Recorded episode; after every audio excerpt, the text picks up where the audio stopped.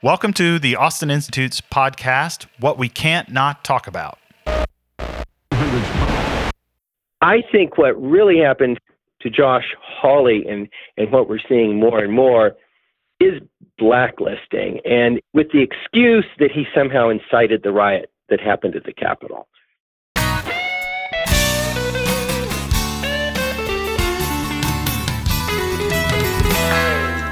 Welcome, everyone, to this episode of the Austin Institute's premier podcast, What We Can't Not Talk About. All the things that we can't help talking about. We are really pleased today to have uh, a very special person for this this podcast, Mr. Tom Spence, who is the president and publisher of Regnery.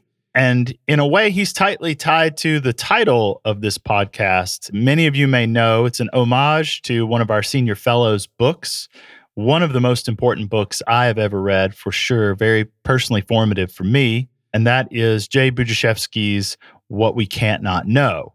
If you haven't read that book, get that book, read that book, then read it again. It's really good. And I suppose I should have started by reminding everyone if you don't recognize my voice, I'm Dr. Kevin Stuart, Executive Director of the Austin Institute and one of the hosts of this podcast. So, all that to say, welcome, Tom, and thanks for making time today. My pleasure. Thank you for having me. Well, today, what we can't not talk about is, of course, the latest issue, the latest up to date episode in the long running series of cancel culture, or which you hearken back to perhaps more properly call blacklisting. And that is uh, particularly with the blacklisting from other presses, Simon and Schuster, of Senator Josh Hawley following the events at the Capitol uh, three weeks back. And his book was picked up by your press. So I want to just take off from your Wall Street Journal piece about blacklisting first of all, you you don't like calling it cancel culture and want to go back more to calling it blacklisting. Tell us about that. Yeah, well, I guess I would draw a distinction between cancel culture and blacklisting, and I think that blacklisting more accurately describes what's going on here. I would say that cancel culture means that if you transgress, you know, in some against the politically correct norms, then we're going to cancel you and cancel you in everything we can. So if you've got a book, we want to cancel that. If you have a job, we'd like to cancel that, and so on. I would say that ostensibly, uh, that's what happened to Senator Hawley when Simon and Schuster cancels his book. I'll get back to that. Blacklisting is, I would argue, based on a person's affiliations, a person's philosophy, you know, whatever, but not some transgression, specific transgression that a person has committed. I could imagine for myself in my own publishing house, Regnery, we would cancel somebody if did something really bad, you know, but I think people are pretty quick to do it nowadays. But I think what really happened to Josh Hawley and what we're seeing more and more is blacklisting, and with the excuse that he somehow incited the riot that happened at the Capitol. People, what Senator Hawley did with Senator Cruz and some others was object to the certification of the electoral votes, right? And it was indeed a charged atmosphere. A lot of people very worked up about that. But they were doing something that's been done before by members of Congress and completely within their legal and constitutional rights and role. I don't think it is reasonable to say that Senator Hawley foresaw or even ought to have foreseen the riot that took place after that. I mean, nobody else saw it coming. and so what he did might have been more or less prudent. I mean, you, you can argue about how wise it was or not, but I think he was identified with a particular political and cultural segment of the country that is not favored among the cultural elites, such as the big five New York publishers. And so this was a convenient excuse to cancel his book.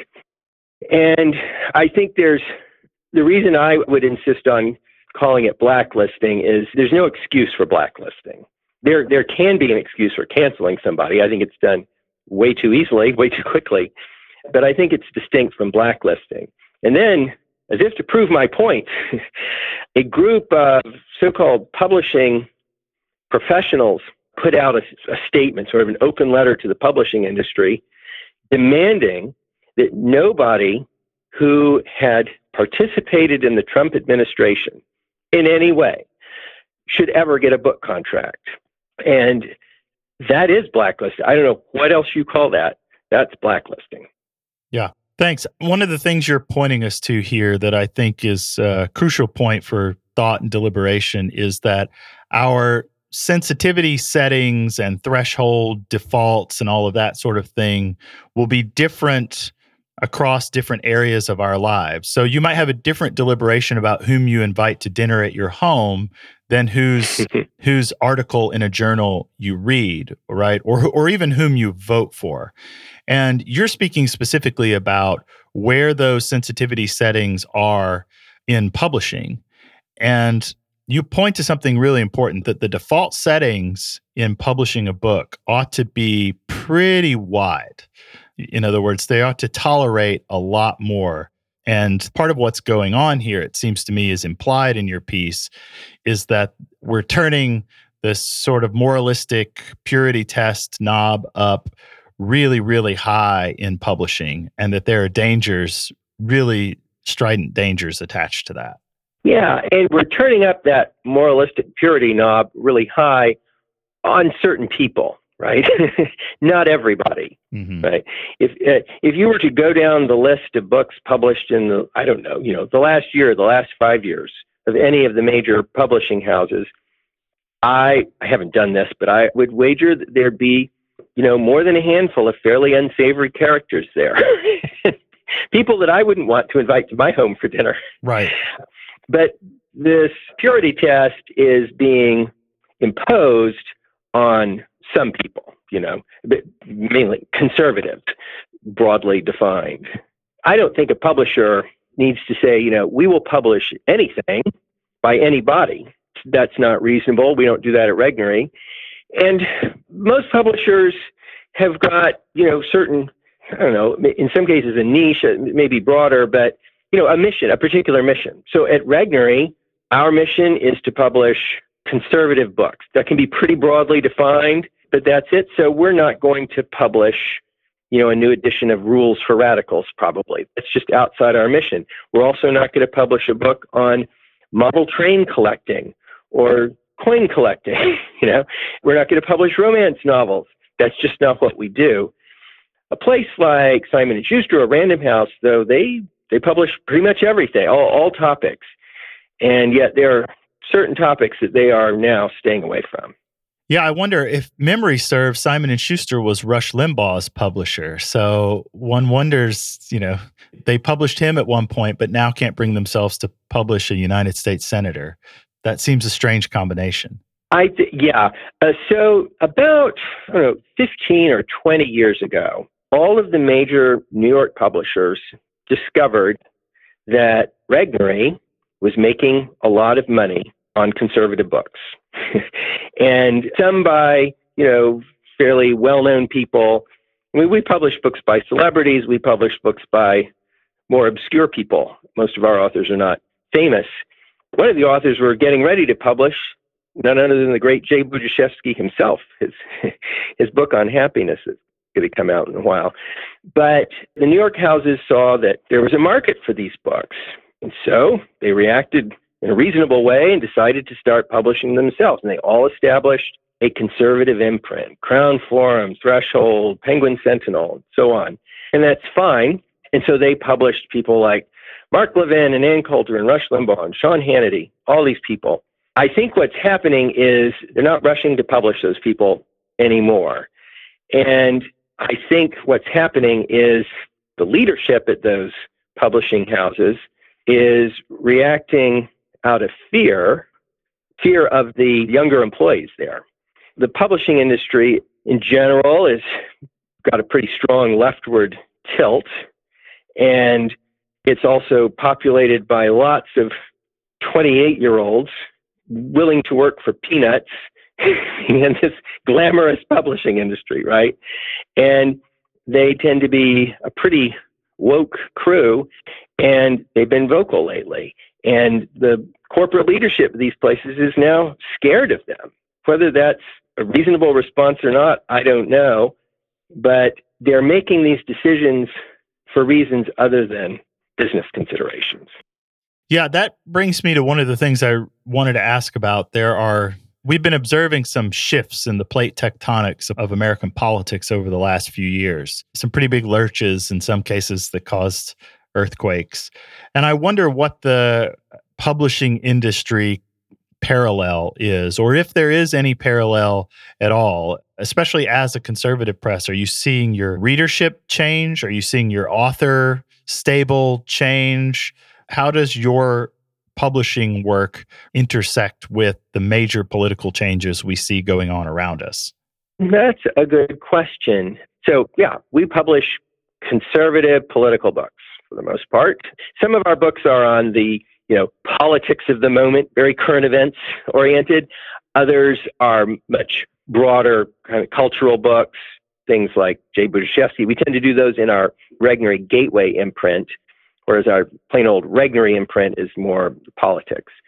And yeah, that responds to the market, partly also supply. So I would say that Regnery has published books in the last, you know, four or five years that no one might have predicted, books making arguments that no one would have expected from Regnery books 20 years ago right? But that's because politics looks very different. No one would have predicted what it looks like today. So, yeah, in our deliberations over proposals, you'll often hear somebody say, well, that's some warmed over Reaganism or left, left over from the Reagan days, which I, the Reagan days don't seem that long ago to me. They're still vivid in my mind. So I'm always a little bit hurt when they say that, but I know what they mean. You know, in some ways, that's ancient history politically.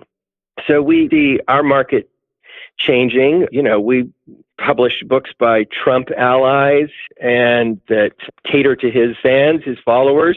We also publish books by people that hate Donald Trump. And so we try to cover, we're open to anything in the broadly defined conservative market. But yeah, our our books change along with it. What I think is really going to change now are yeah, it's a prediction I'm willing to make. I may be wrong. Is that we're going to have a much broader selection of authors coming to us because I think the opportunities they find at the New York houses, the Big Five, are going to be substantially constricted. what happened to Senator Hawley is going to happen to others. They, they may not cancel a book that's already in the works, but they just won't talk to somebody to begin with. So I think I think it's going to be good for Regnery. Our joke at the office is what's bad for America is good for Regnery. in this case, I think it's true. Yeah, it does strike me immediately as bad for America and really important for us to hear you talk about the sausage making, the inner workings of publishing houses, because it affects what arguments people have ready access to. And there what you're conveying to us is that there are a whole lot of debates that, of course that go on behind the scenes and that some of the forces the woke cancel culture forces have now come to publishing and will are and will continue to have a constricting effect on what kinds of arguments and information are available to people. It seems like to me the current market is not going to tolerate that. So what you're suggesting is a lot of those people will come to Regnery and undoubtedly that's true. And those arguments will also wind up on the internet in various forms.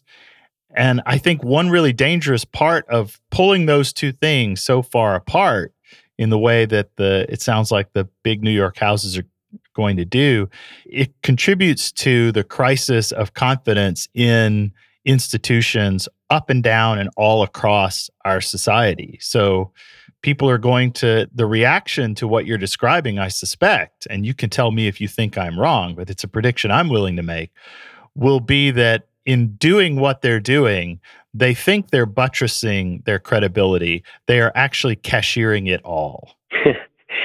Uh, yeah, I, I, basically agree. I mean, I think what it's doing is it's polarizing our society, right? So once upon a time, you know, Random House or someplace like that, just stick with the, the field of book publishing, published books for all Americans, right? And not, I mean, there, but book publishing has been a fairly liberal atmosphere for a long time, but you didn't have to feel that Random House was out to get you, you know, if you were a more traditionally minded person. And I think, uh, you know, this is true with newspapers and rest of the media.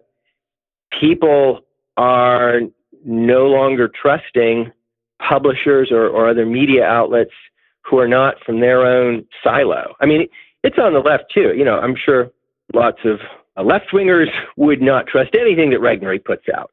So, yeah, it's undermining institutions and it's polarizing people pretty badly. I, you know, as happy as I am for all of these best selling conservative authors to come to Regnery, I think that's not good for the country if, if we're the only ones publishing them. Yeah.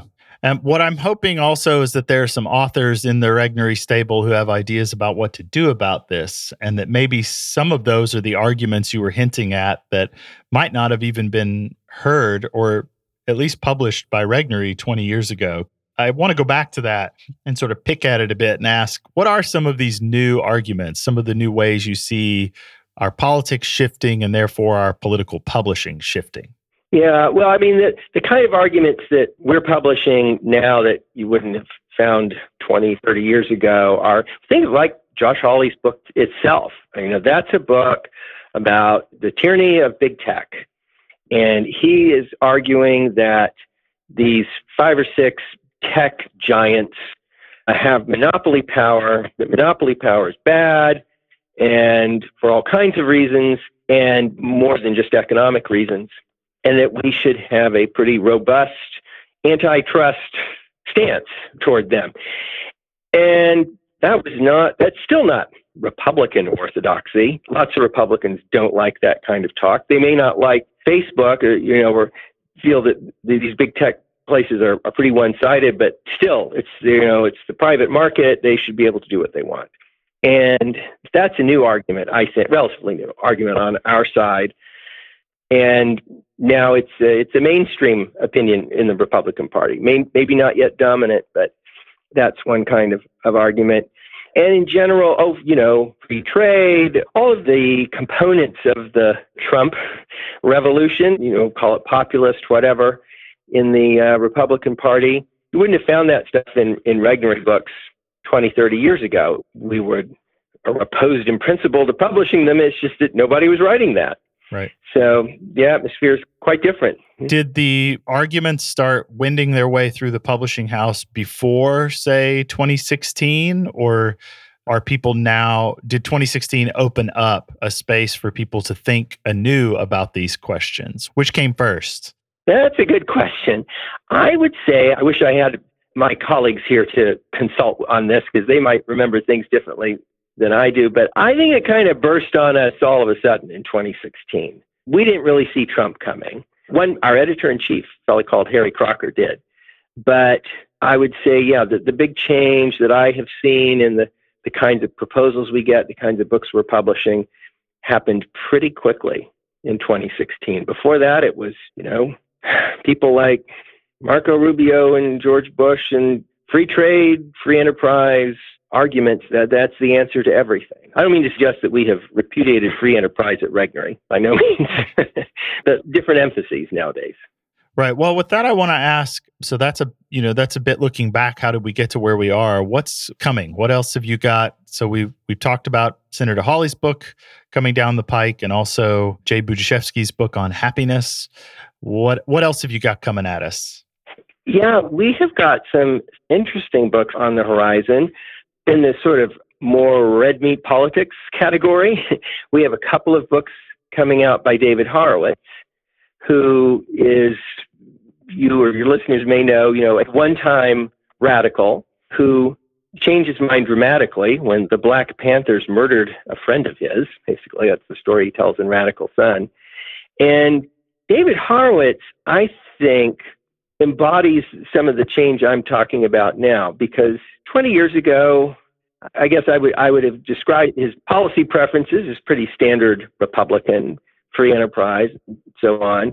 And he's somebody who embraced the changes that happened in the last four or five years and has you know written some extremely popular books.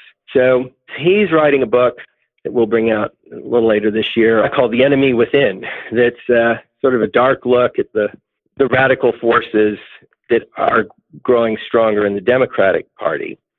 And then an, another book on race relations. Then, in the more kind of cultural side of things, we have a book coming out by Dan McCarthy, who was the editor, you know, American Conservative, extremely thoughtful fellow, just brilliant, a wonderful writer. And that's a book on looking at what they're calling national conservatism. So a very highly intellectual take on the effects of Trumpism in the conservative world. We're publishing a book by Yoram Hazony, who had a book, let's see, last year, year before, called The Virtue of Nationalism. And the book he's writing for us is a kind of a rethinking of the roots of conservatism. And in particular, arguing that conservatism in America and in the sort of English speaking world is not simply a variety of liberalism. Conservatism is not simply classical liberalism, that it's a tradition that goes back not just to Burke, but to Fortescue and the, and the 15th century. So it's an, an interesting book. I think these changes that have happened, these sudden and pretty arresting changes that have happened in conservative thought last five years have caused thoughtful people to re-examine what is conservatism. What what is this tradition that we think we're a part of and you know are trying to uphold? And if it can accommodate some of the ideas that we're seeing accommodate now in modern politics, maybe its origins, its history is a little bit different from what we've thought pretty interesting books coming. Fascinating. Well, that is very helpful. And I really appreciate your time today. I want to wrap up by saying thank you and tell everyone to keep an eye open for those books. As you can tell, Regnery Press is a good source for arguments that for a long time have been somewhat outre with the major publishing houses, but now they'll be forbidden. Um, so right. you guys will be a really hot ticket then. Come to Regnery for your forbidden books. That's right. That's right.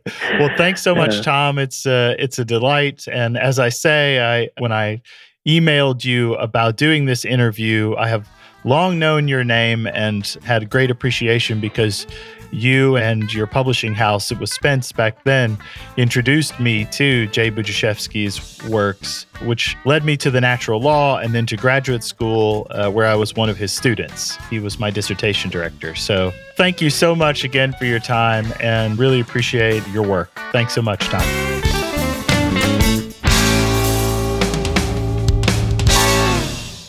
Thank you all for listening to the Austin Institute's podcast, What We Can't Not Talk About. Please share it with your friends. Please give us a five star rating and please donate so we can do even more.